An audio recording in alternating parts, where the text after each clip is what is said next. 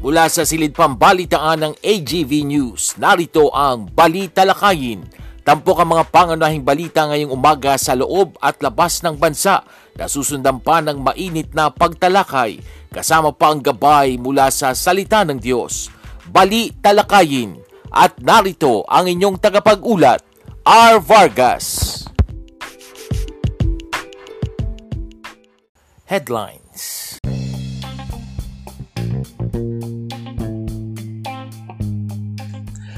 Sa ulo ng mga balita, karagdagang buwis sa mga junk food at soft drinks isinusulong ng gobyerno.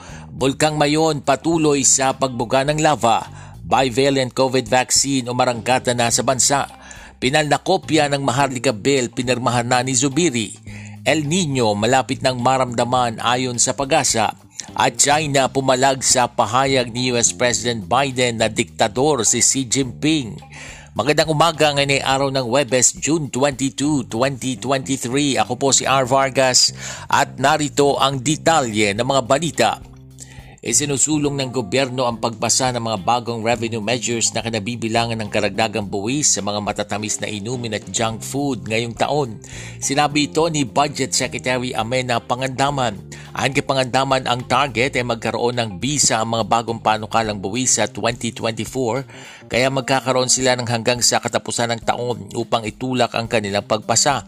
Bukod sa pagkakaroon ng karagdagang kita na gagamitin para sa mahalagang proyekto ng gobyerno, Sinasabing ang mataas na buwis ay magre-resulta sa mas mabuting kalusugan para sa mga tao. Samantala sa isang pahayag, sinabi ni Finance Secretary Benjamin Jokno na ang Department of Finance at ang Department of Health ay magkatuwang na naghahabol ng junk food at sweetened beverage tax bilang isang proactive na hakbang upang matugunan ng diabetes, obesity at non-communicable disease. Sa ilalim ng proposed tax program, plano ng DOF na magpataw ng 10 piso kada 100 gramo o 10 piso kada 100 mm na buwis sa mga pre-packaged na pagkain na walang nutritional value, kabilang ang mga confectionaries, merienda, dessert at frozen confectionaries na lumampas sa tinukoy na threshold ng DOH para sa taba, asin at nilalamang asukal. Itinaas ng Administrasyong Marcos ang panukalang budget para sa 2024 sa 5.768 trilyong piso, isang 9.5% na pagtaas mula sa pambansang programa sa paggasta ngayong taon. Gayunpaman, binanggit ni Budget Secretary Amena Pangandaman na isa pa rin ito sa pinakamababang taunang pagtaas ng budget. Sinabi niya na nilalayon nilang isumiti ito sa Kongreso Ilang araw pagkatapos ihatid ni Pangulong Ferdinand Bongbong Marcos Jr. ang kanyang ikalawang State of the Nation Address nitong July 24, 2023. Sinabi ni Pangandaman ang 2024 National Expenditure Program ay iniharap na sa Pangulo at ihaharap sa gabinete para sa kanilang huling pag-aproba ngayong araw. Inaasahan niya na ang pag-aproba ng 2024 budget ay gagawin ng mas mabilis kaysa sa nakaraang taon. Sa ibang balita ay sinisisi ni Pangulong Ferdinand Bongbong Marcos Jr. sa hoarding o pag-imbak ang pagsirit ng presyo ng sibuyas na nagsimula sa unang bahagi ng taon. Sinabi ni Pangulong Marcos na itinago at hindi ipinagamit ng mga sindikato ang cold storage Matatandaan pumalo sa 420 pesos hanggang 600 pesos kada kilo ang presyo ng local red at white onion sa mga pamilihan sa Kalakhang, Maynila noong unang bahagi ng taon. Dahil dito, nagsagawa pa ng Senate inquiry para maimbestigahan ang mataas na presyo ng sibuyas sa bansa. Bilang kalihim ng Department of Agriculture, sinabi ng Pangulo na patuloy na tutugunan ng administrasyon ng hoarding at smuggling ng agricultural products sa bansa. Sa iba pang tampok na balita, patuloy ang pag-agos ng lava mula sa summit crater ng Mayon Volcano sa maximum length nito sa nakalipas na 24 na oras. Ito ang inihayag ng Philippine Institute of Volcanology and Seismology of VIVOX.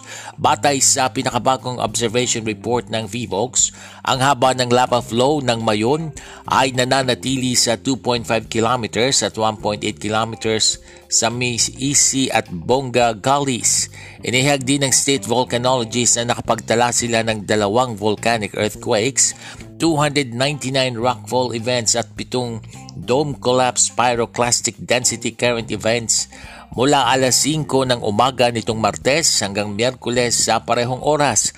Nagkaroon din ng small volume pyroclastic density current sa pagitan ng alas 6.32 at sa alas 6.38 ng gabi nitong Martes mula sa collapse galing sa Summit Lava Dome ng bulkan Base sa VIVOX sa hiwalay na social media post, nitong June 20, sinabi ng VIVOX na nagbuga ang bayon ng 507 tons ng sulfur dioxide na nanatili sa alert level 3 ang bulkang mayon.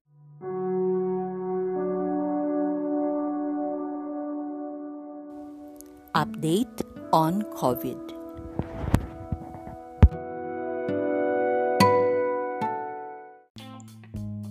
Opisyal nang inilunsad ng gobyerno ang pagbabakuna ng bivalent COVID-19 vaccine sa bansa. Sa National Capital Region, si Health Secretary Teodoro Herbosa ang unang nakatanggap ng bivalent COVID-19 vaccine. Nang pangunahan nito ang pag-arangkada ng bivalent vaccination sa Philippine Heart Center sa Quezon City. Pinasinayaan din ni Pangulong Ferdinand Bongbong Marcos ang aktibidad. Sinabi ni Herbosa na matapos siyang bakunahan ay tumaas ang kanyang blood pressure. Anya umabot sa 160 ang kanyang BP kaya kinailangan siyang paupuin at hindi pinatayo. Sinabi ng Department of Health na ang bivalent vaccine ay nagbibigay proteksyon laban sa orihinal na COVID-19 strain, SARS-CoV-2 at Omicron subvariants BA.4 at BA.5.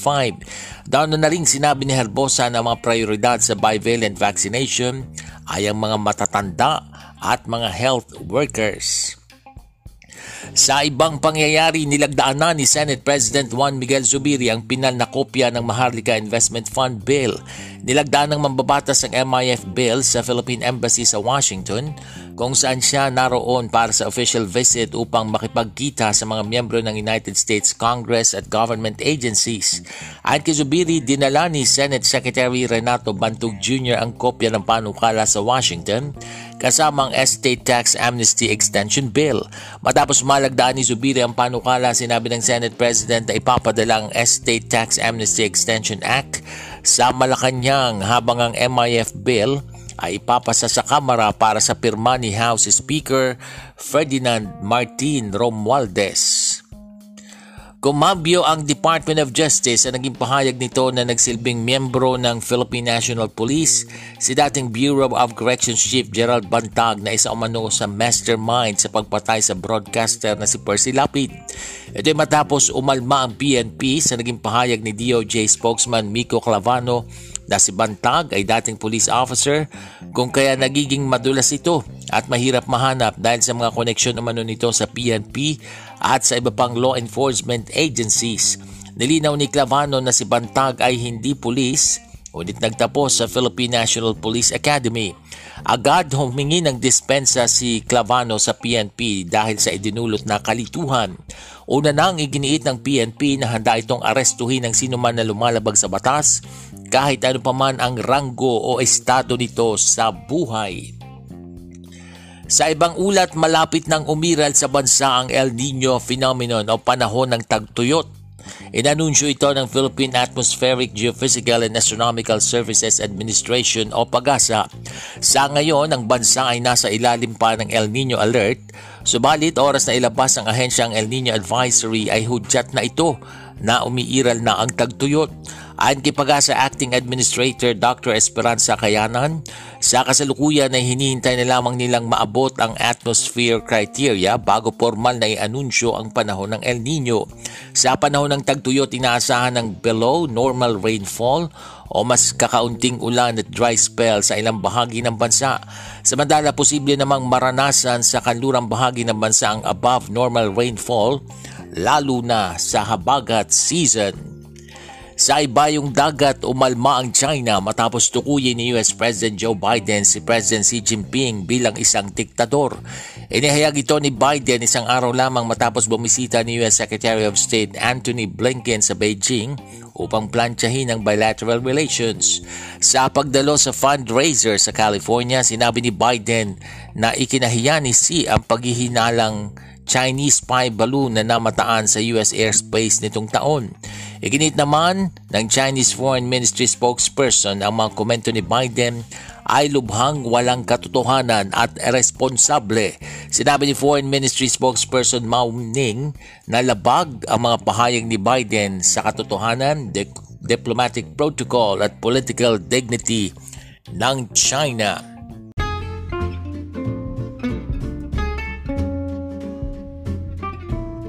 Balitang cute!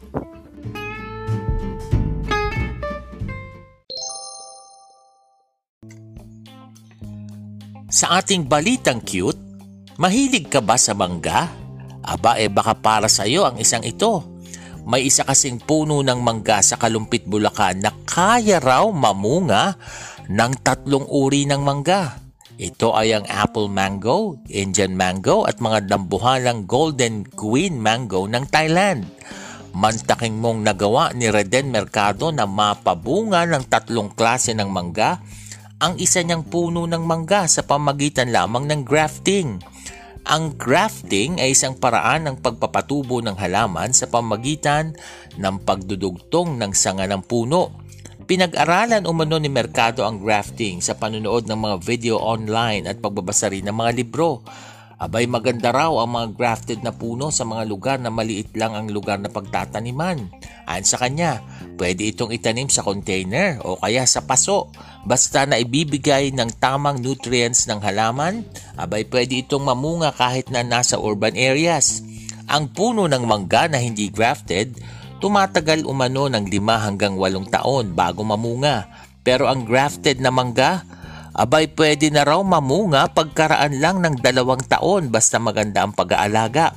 Wala rin daw masyadong kaibahan ng lasa ng mga bunga ng mangga na magkakaiba ang uri kahit magkakasama sa iisang puno.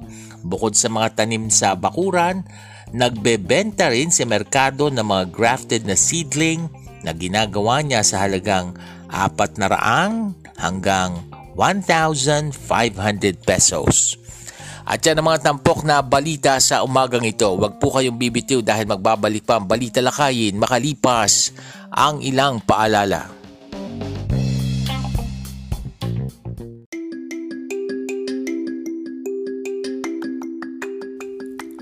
Paano makatitipid ng tubig ngayong tag-init? Isara ang gripo habang nagsasabon ng kamay, nagsisipilyo, nag-aahit, kahit pa kung nagsasabon o nagsashampoo habang naliligo. Buksan na lamang ito kung magbabanlaw na. Mag-recycle ng tubig. Ang pinagbanlawang tubig mula sa nilabhang mga damit o pinaghugasan ng mga pinggan ay pwedeng gamitin ng pambuhos sa CR, panlinis sa garahe, pandilig sa halaman at panlaban ng basahan. Paalalang hatid ng programang ito.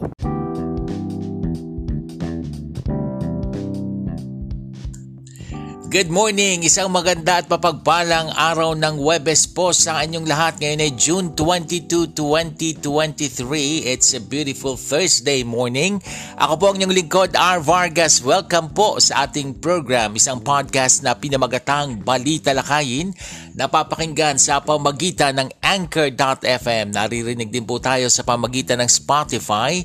Kamusta po kayo mga kaibigan? Nako eh sana nasa maayos kayong kondisyon ha. Ilang araw na lang, abay weekend na uli at makakapagpahinga na ang marami. Ayan, ay kung wala kayong pasok sa darating na weekend kasi meron pa rin namang mga ilang mga empleyado, ilang mag-aaral na pumapasok pag weekend ano ha. Lalo na't meron ding mga nagsa-summer class ngayon. Summer pero hindi summer ano.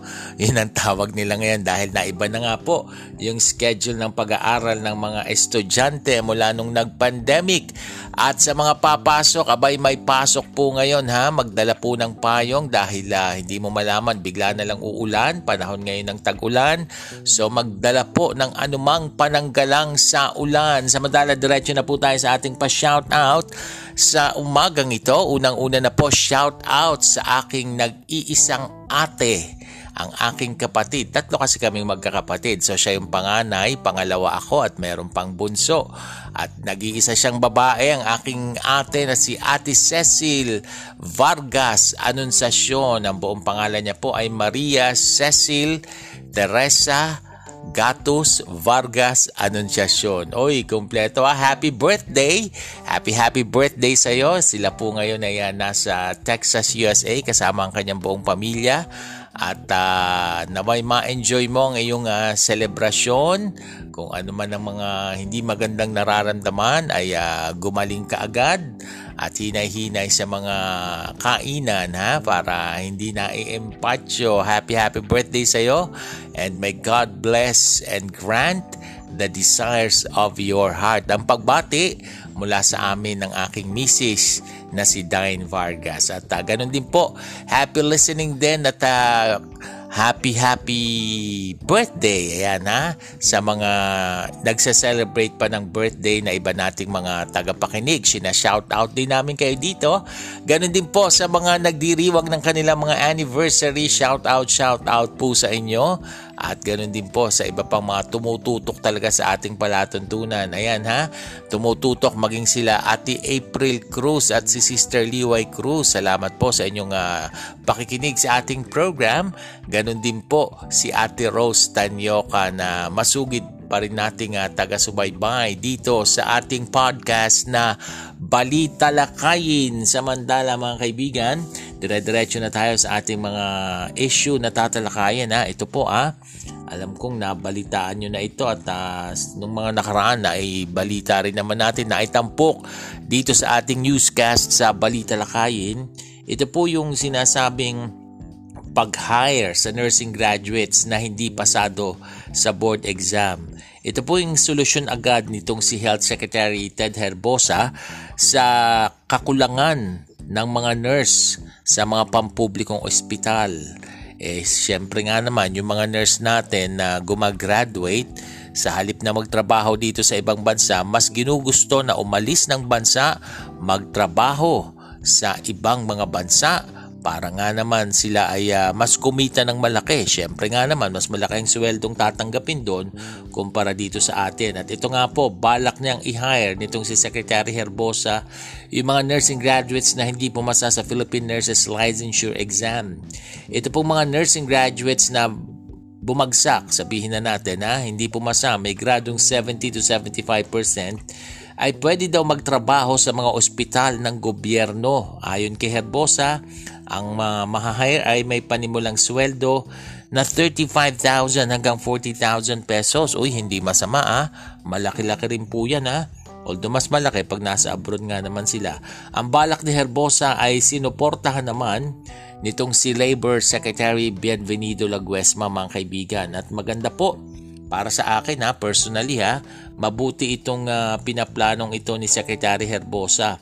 At kailangan po naman na pare-parehong suportahan ng mga taga-gobyerno at mga taga-pribadong ospital na kapos din naman, masasabi natin kapos na kapos din sila sa mga nurse sa kanilang mga pagamutan. Sa kasalukuyan po, maraming nurse ang nagsipag-alisan na o nag-resign sa mga ospital dahil nga, sabi ko nga, nag-a-apply po sila sa mga ospital doon po sa abroad Ayan ha. Sinasabing pinakamaraming Pinoy nurses daw ang na-hire sa Britain sapagkat, uy, biruin mo, triple daw ang laki ng sweldo kumpara sa Pilipinas.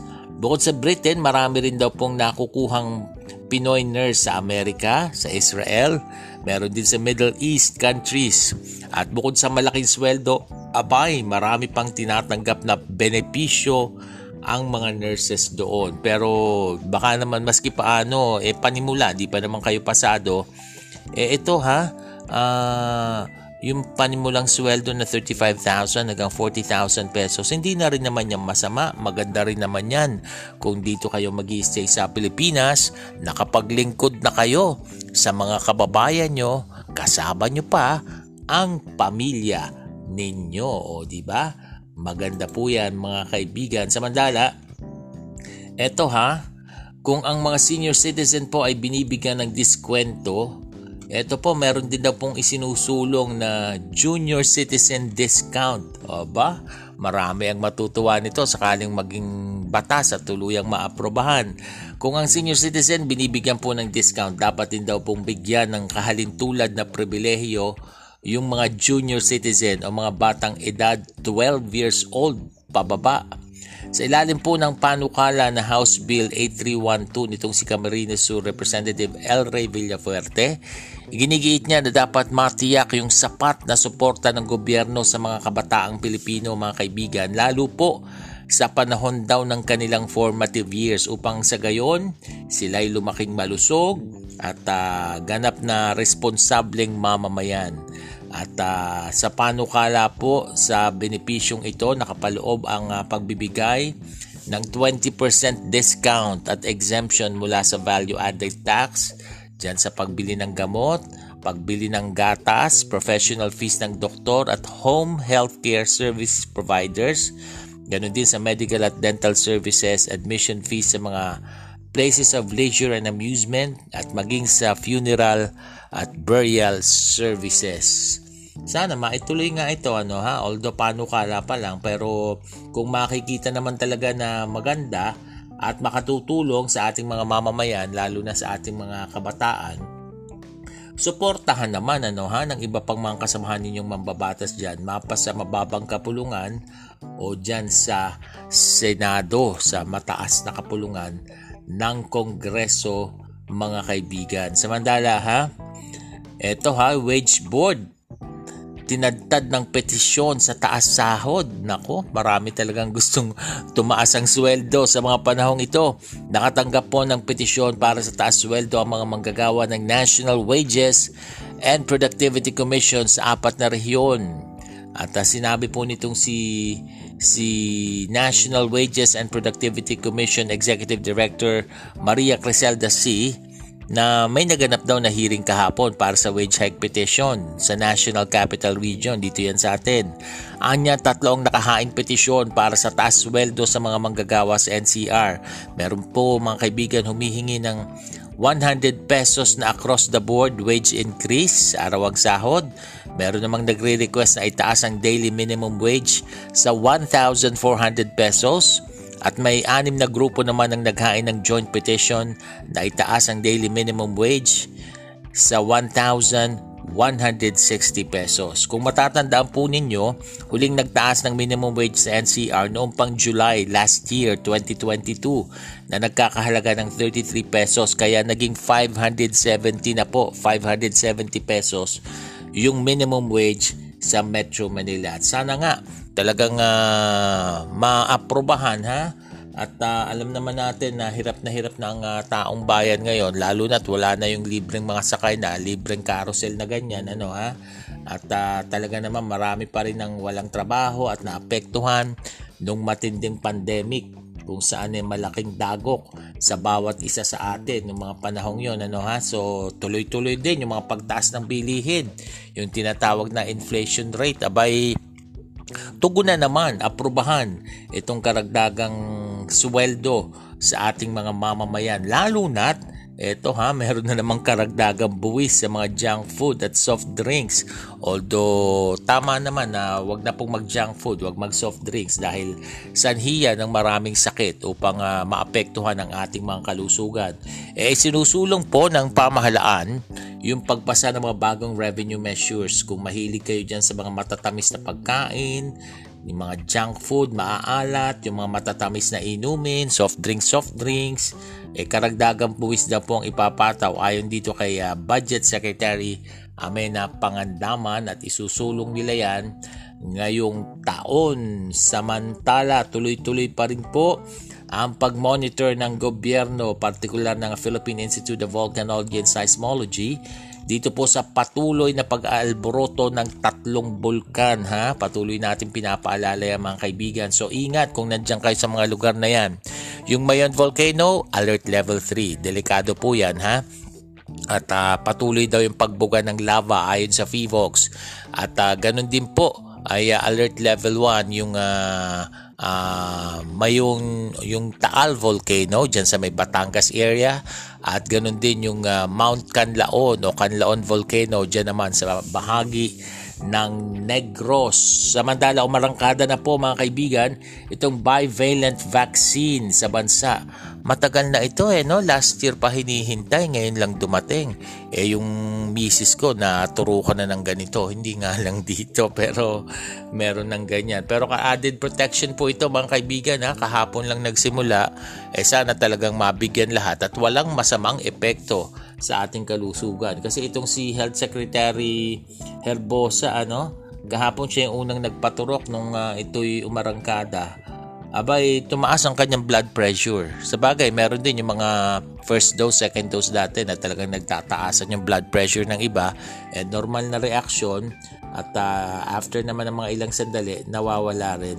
Basta uh, tiyakin po na maganda ang inyong mga kalusugan at uh, matataas ang inyong mga resistensya kapag sumigi kayo sa mga ganyan. Samantala, pinaghahandaan pa rin po at malapit ng maramdaman ng El Nino ayon sa pag-asa So tipid-tipid pa rin ang tubig mga kaibigan ha dahil ito'y panahon ng tagtuyot.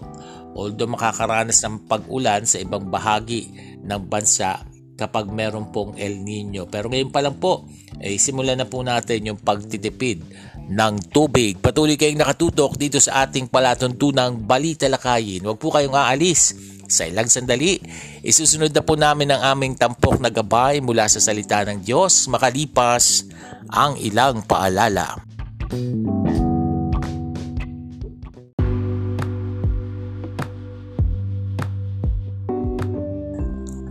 Kayo'y nakikinig sa Balita Lakayin, isang podcast na sumasayang papawid sa pamagitan ng Anchor.fm at Spotify.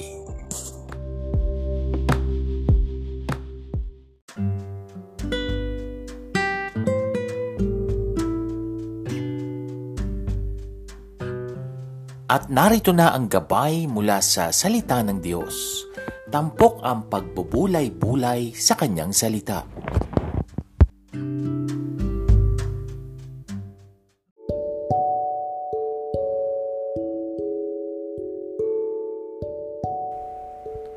Patuloy kayong nakatutok dito sa ating programang Balita Lakayin. Sa pagkakataong ito, dako na po ulit tayo ngayon sa ating tampok na gabay mula sa salita ng Diyos. Tungayan po muna natin ang sinasabi sa Jeremiah chapter 29 verse 11, For I know the plans I have for you, declares the Lord. Plans to prosper you and not to harm you, plans to give you hope and a future. Ang Diyos ay may mabuti at maayos na plano sa iyo. Katunayan, bago ka pa gumawa ng anumang balakin o plano sa buhay mo, may nagawa ng plano ang Diyos sa iyo, maging sa akin at sa ating mga anak niya. At ang planong yan, para bigyan tayo ng pag-asa at magandang bukas o hinaharap. Sa madaling salita, ang planong yan ay para sa ating kabutihan. Ang kailangan lang nating gawin ay magtiwala sa Kanya. Ang magtiwala sa mga pangako niya sa Kanyang salita.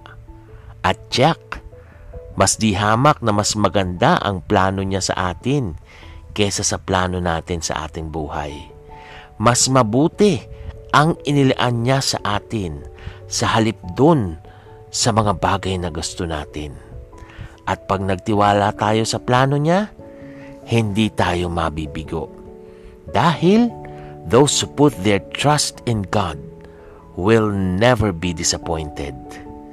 Pagpalain po tayong lahat ng ating Panginoon. Tayo'y manalangin. O Diyos na makapangyarihan sa lahat, yes Lord, Tulungan mong panghawakan namin at panaligan ng iyong salita, ang iyong mga pangako, ang iyong mga plano sa amin, Lord, ang mabuting plano mo sa aming buhay, Lord. Hintayin namin, Lord, sa halip na gumawa kami ng sarili naming pamamaraan.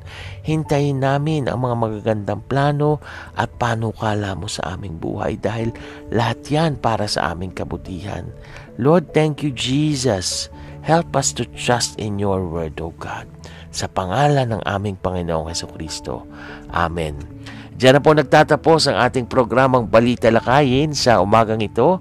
Ako po ang inyong kasama, R. Vargas. Pagbalain tayong lahat ng ating Diyos.